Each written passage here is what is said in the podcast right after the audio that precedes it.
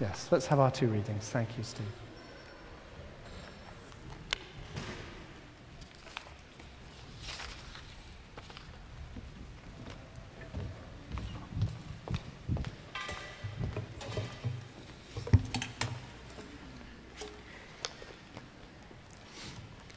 This morning's first reading comes from Romans chapter 10, verses 8 to 15. This can be found on page 1137 of your Bibles and on the screens in front of you. That's Romans chapter 10, beginning at verse 8. But what does it say? The word is near you, it is in your mouth and in your heart. That is the word of faith we are proclaiming that if you confess with your mouth Jesus is Lord and believe in your heart that God raised him from the dead, you will be saved. For it is with your heart that you believe and are justified and it is with your mouth that you confess and are saved. As the scripture says, anyone who trusts in him will never be put to shame. For there's no difference between Jew and Gentile. The same Lord is Lord of all and richly blesses all who call on him. For everyone who calls on the name of the Lord will be saved. How then can they call on the one they have not believed in? And how can they believe in the one of whom they have not heard? And how can they hear without someone preaching to them? And how can they preach unless they are sent? As it is written, How beautiful are the feet of those who bring good news. This is the word of the Lord. Thanks, thanks to God.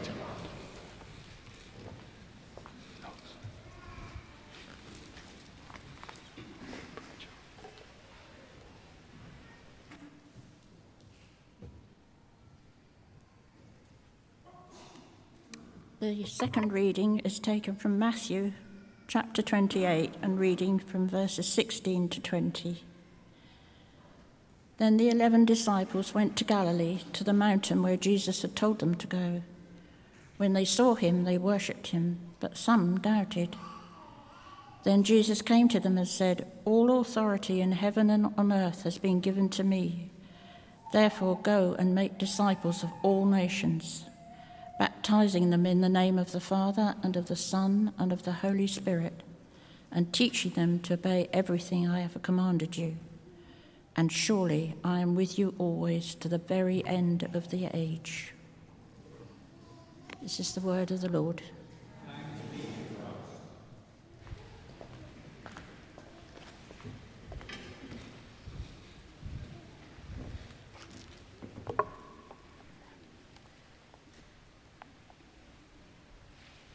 Let's just pray.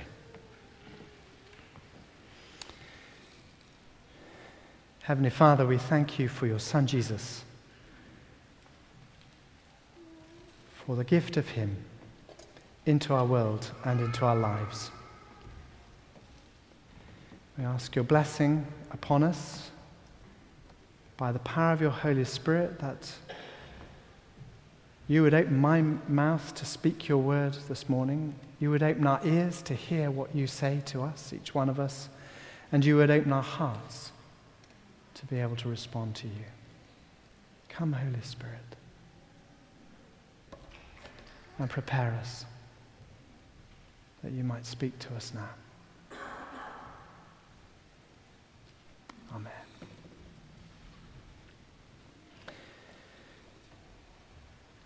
Well, we are coming towards the end of our sermon series, exploring the stages of intimacy, the progression of growth, of deepening in fellowship with Jesus, in a growth of commitment towards Him. It's a journey which Sunny and Annabelle have just started the first steps on. Annabelle's been carried. It's a very appropriate, appropriate way to be starting a journey. Um, and it was just lovely to see Sunny was just starting to stand and to walk. These are the first little steps on a journey that leads a lifetime, that goes on growing in confidence and strength and in distance and uh, in richness and excitement. We started our progression, our, our series, our journey with friendship. Friendship with uh, the disciples uh, friendship with other people who were friends of Jesus. Then we moved on from there to a meeting with Jesus himself, an encounter with Jesus. That led us on to discipleship, following Jesus where, wherever he leads us. And that, of course, includes giving, making ourselves and our resources, our finances available to him for the way that he chooses to use us. That led us on to uh, leadership, being willing to take responsibility for Jesus' people and for his work.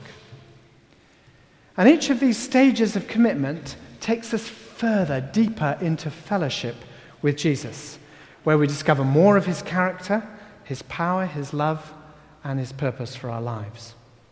And now for this next step, this next step of com- commitment, we find ourselves not so much as drawn into Jesus' presence as sent out.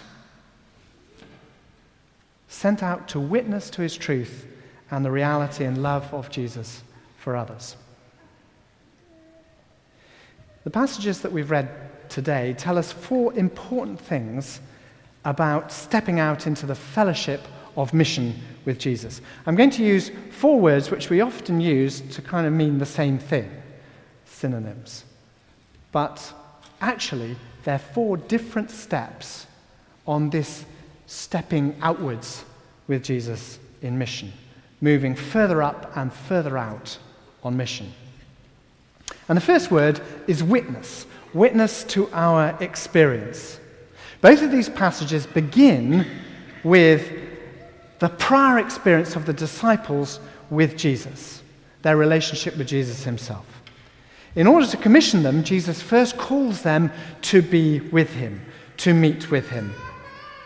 And in uh, our passage from the Gospel, from Matthew's uh, Gospel, at the end of Jesus' time before his ascension, we hear um, the, uh, Matthew saying of the disciples, when they saw Jesus risen from the dead, they worshipped him.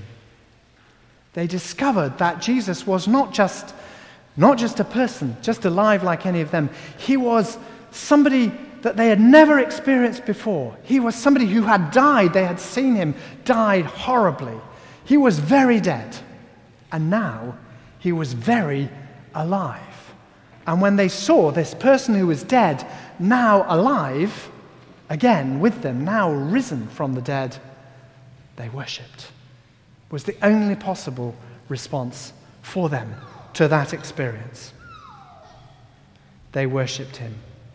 And the commission that Jesus gives them comes out of their meeting with him, their worship of him. Now, the Greek word that Matthew uses for worship at this point is the word proskuneo, actually means to kiss. It's a very intimate word. It's also used, not in the New Testament, in other uh, Greek writings, for uh, the moment when a dog uh, licks the hand of his master. Okay, now you might think that those are complete, two completely different actions that have nothing in common.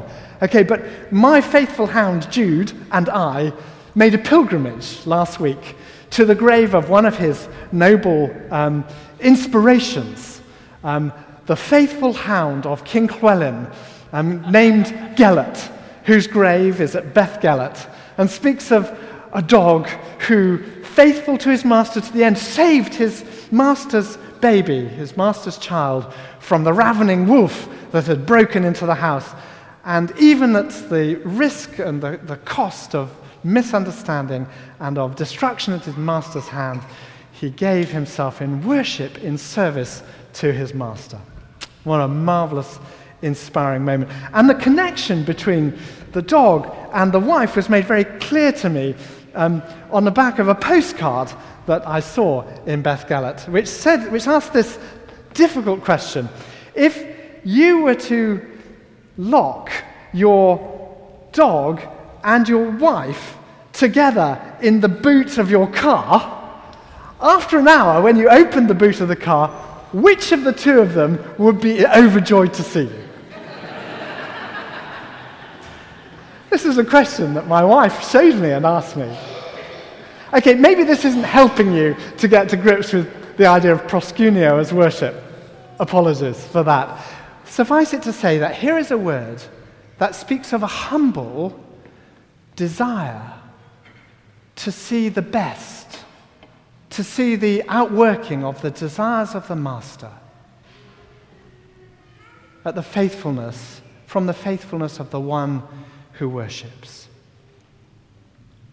Well, in the other passage, too, um, Paul also emphasizes the blessing of our experience with Christ.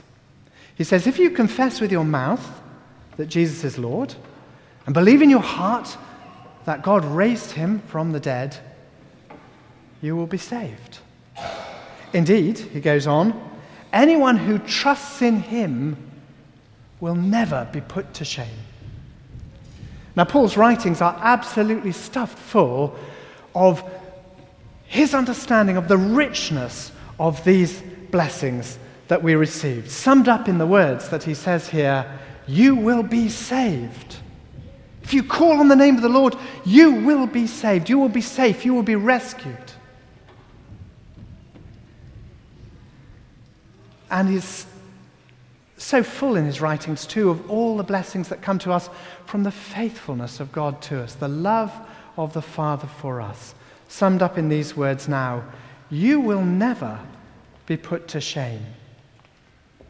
If you haven't yet found God and are reaching out for Him, Paul says to you, you have just to confess with your mouth that Jesus is Lord. You only have to believe in your heart that God raised Him from the dead, and you will be saved. Now, Les is going to share with us at the end of the service um, some news of the Alpha um, course that we're running, an opportunity to hear more of the love of Jesus and of the salvation and blessing that can be ours in Him if we will but confess with our mouths and believe in our hearts. We will be saved in this world and the next. And it's that discovery for ourselves of Christ's faithfulness, His salvation, that enables us to bear witness to what we know. When the Holy Spirit came on the first disciples, uh, in uh, fulfillment of the prophetic words of Jesus to them just a month before, and then drove them out onto the streets in the power of the Spirit, the first thing they found themselves doing was bearing witness to the extraordinary actions of God, which they had witnessed, they had seen, particularly the resurrection of Jesus from horrific death on the cross and burial in the tomb to extraordinary and glorious new life, which they witnessed and experienced. So before they were anything else, they were witnesses.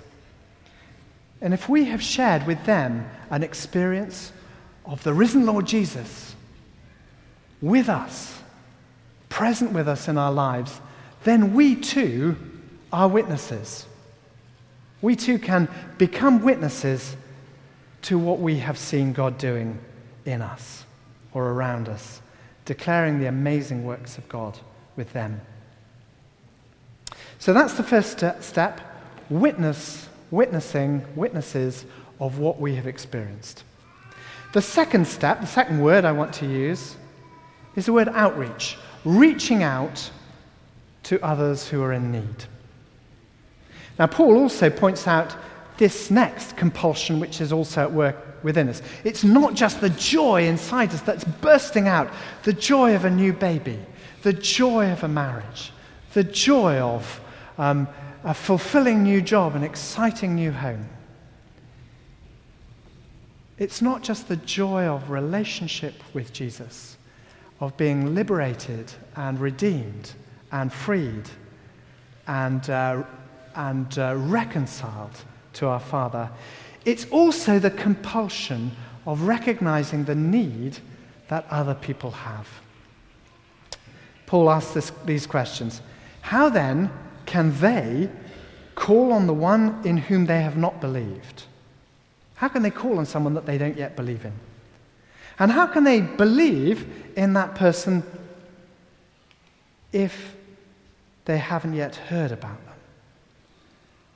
And how can they hear about Jesus and his good news if nobody has preached about him to them.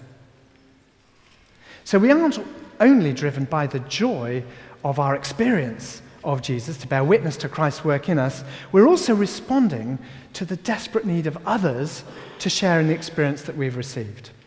As has been said, evangelism is just one beggar talking to another beggar and saying, Here is a free meal that I've found that you could have too.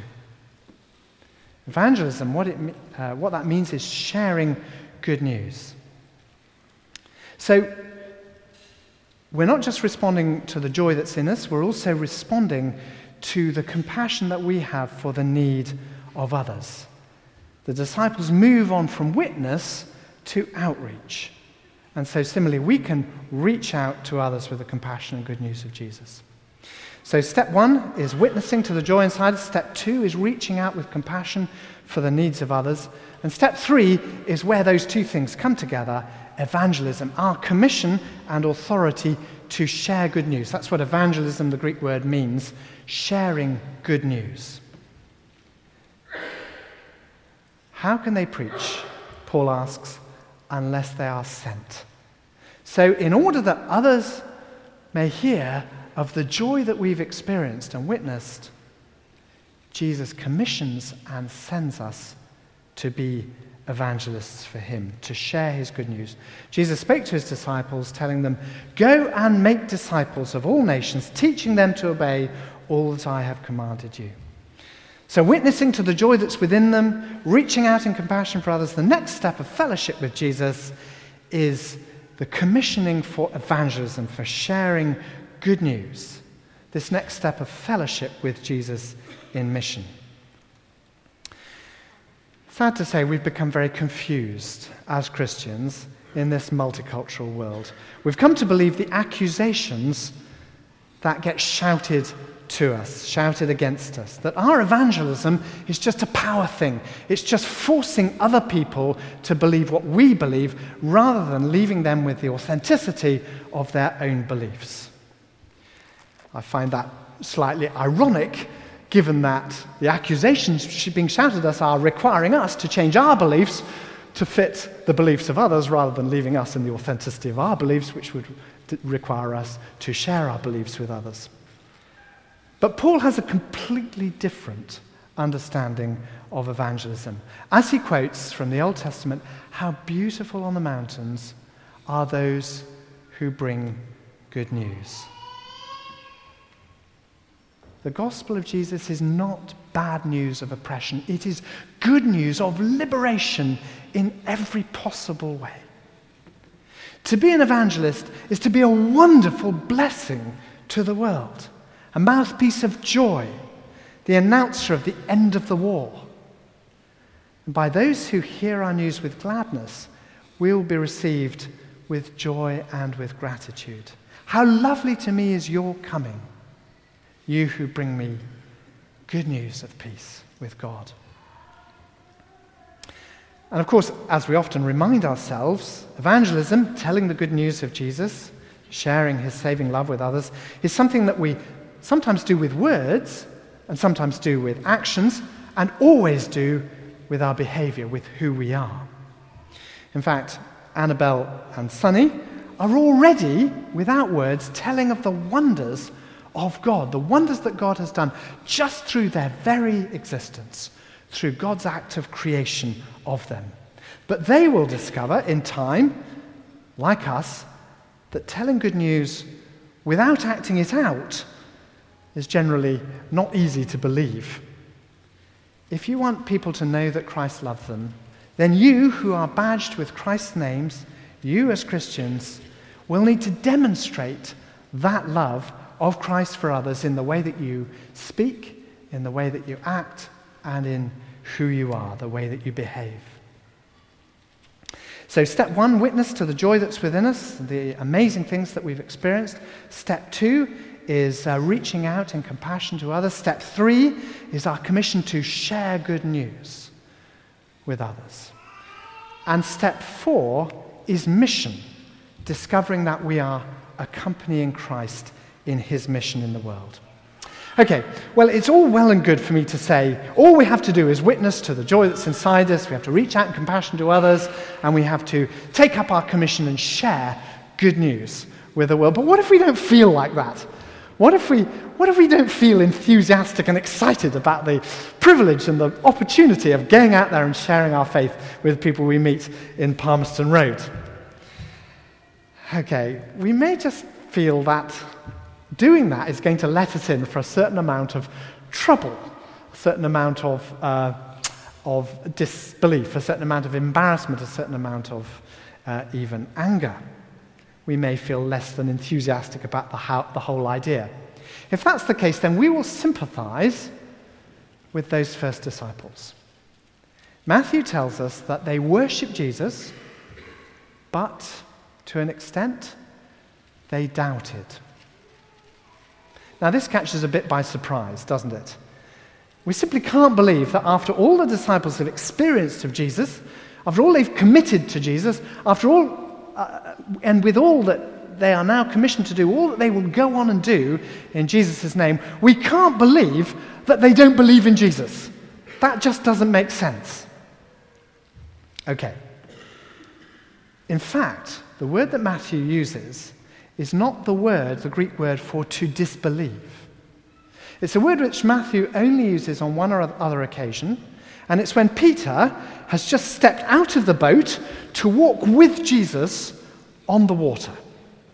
Now, Peter believes in the call of Jesus. That's why he got out of the boat.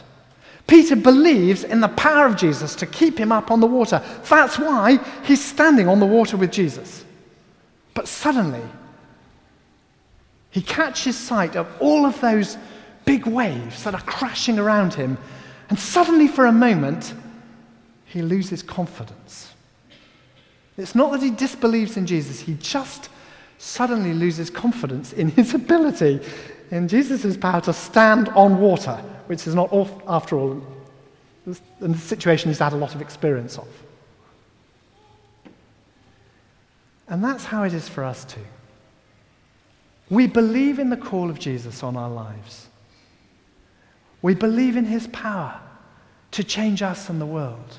We know that we have been commissioned by him to share his amazing good news with the rest of the world.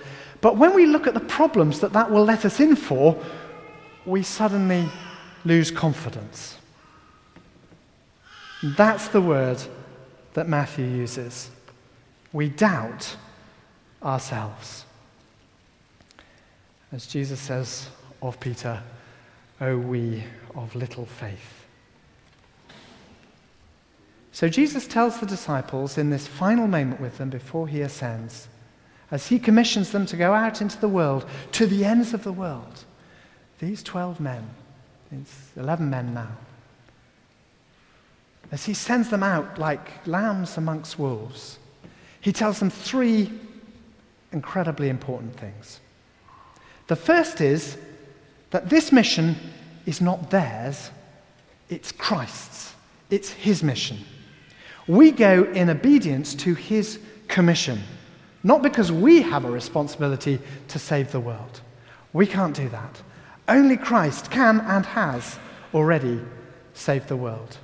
So never be troubled by the accusation that we're out to convert people because it's just not true. It's just not possible. We can't convert anybody.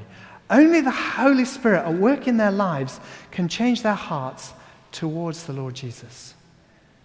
All we can do is to witness to what we've experienced, is to reach out in compassion for others, and is to share the good news that we've received. The rest is Christ's responsibility. It's his mission and not ours. The second really important thing that Jesus says is that we go in his authority, not our, not our own. We go in the name of the one who healed people and who still heals today. We go in the name of the one who stilled the waters of the storms and will still the hearts of those who listen to us. We go in the name of the man who raised others from the dead. and he will give life, eternal new life, to those who believe in him. We go in his authority and his power. And the third, really important thing that Jesus shares with his disciples as he commissions them to go out into all the world is that he is coming with us. We are not being sent off alone, as if we were, uh, I don't know, um, as if we were um, knights in, um, uh, in, in, disfavor, as, as, if we were um, knights in disgrace being sent out from the hall of the banqueting hall of the king, who's there feasting with all those that he loves and who are in favor with him. And we're being sent out in disgrace to go and win our spurs in the dark world so that we can come back and find favor with Him in His place of joy. It's absolutely nothing like that. Jesus, as always, is on His mission into all the world, seeking those who will respond to His invitation to join Him in love and peace and grace and blessing and healing and eternal life with the Father in intimate relationship. And he is inviting us to go with him.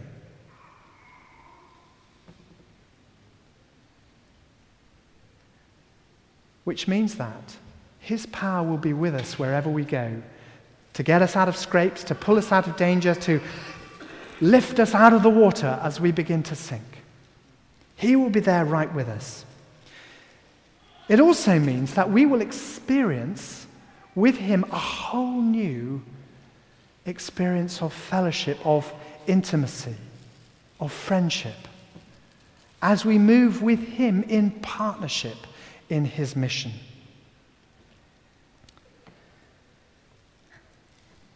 The fellowship that Peter experienced walking on the water with Jesus was amazing. Nobody else in the world experienced that incredible fellowship with Jesus. A fellowship of doing the impossible in a very, very dangerous place. It was a fellowship of trust in Jesus based on danger. And I've been in a kind of situation like that. I was once, as a young man, invited with a group of friends to go and share the gospel with a group of bikers at their me- meeting. And these guys are all, you know, there are tattoos and rings. And I tell you, our prayer meeting before we went in was really, really, really strong because we were not at all sure that we would come out alive. a fellowship of walking with Jesus in intimacy in a dangerous place. Powerful experience. But that experience of Peter was not mature yet. It was not the full experience of fellowship with Jesus. A fuller experience of that maturity of, of experience of fellowship with Jesus would come for Peter when he stepped out onto the street and began to heal people in Jesus' name. When he spoke to the crowd and declared the lordship of Christ. When he stood before the, the rulers of his country and said, You can say what you like, but you know that I have to obey God and not men. In those moments, Peter stepped into a much fuller experience of fellowship with Jesus. And it's the same for us. The fellowship that we have with Jesus as we read our Bibles, as we pray, as we worship together, is a, as we trust God for difficult things coming up in our lives in this coming week or year. These are important kinds of fellowship with Jesus, but they are not yet mature until we step into the experience of sharing Jesus' mission as partners with Him in this world that He loves. That will come as we step out in confidence in Jesus' authority to witness with joy to what we've experienced, to reach out in compassion to those in need, to take up our commission to share good news with the world.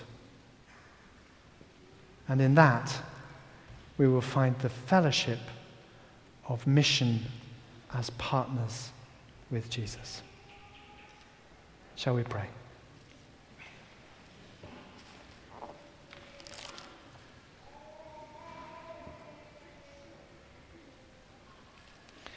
Jesus said, All authority in heaven and on earth has been given to me.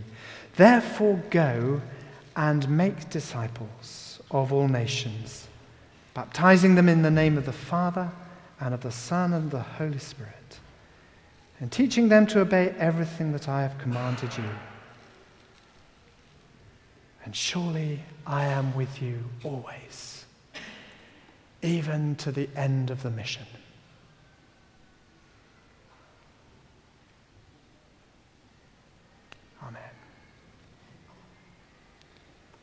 So let's sing in response. Let's pray in response as we ask God's blessing on this world to which He has sent us.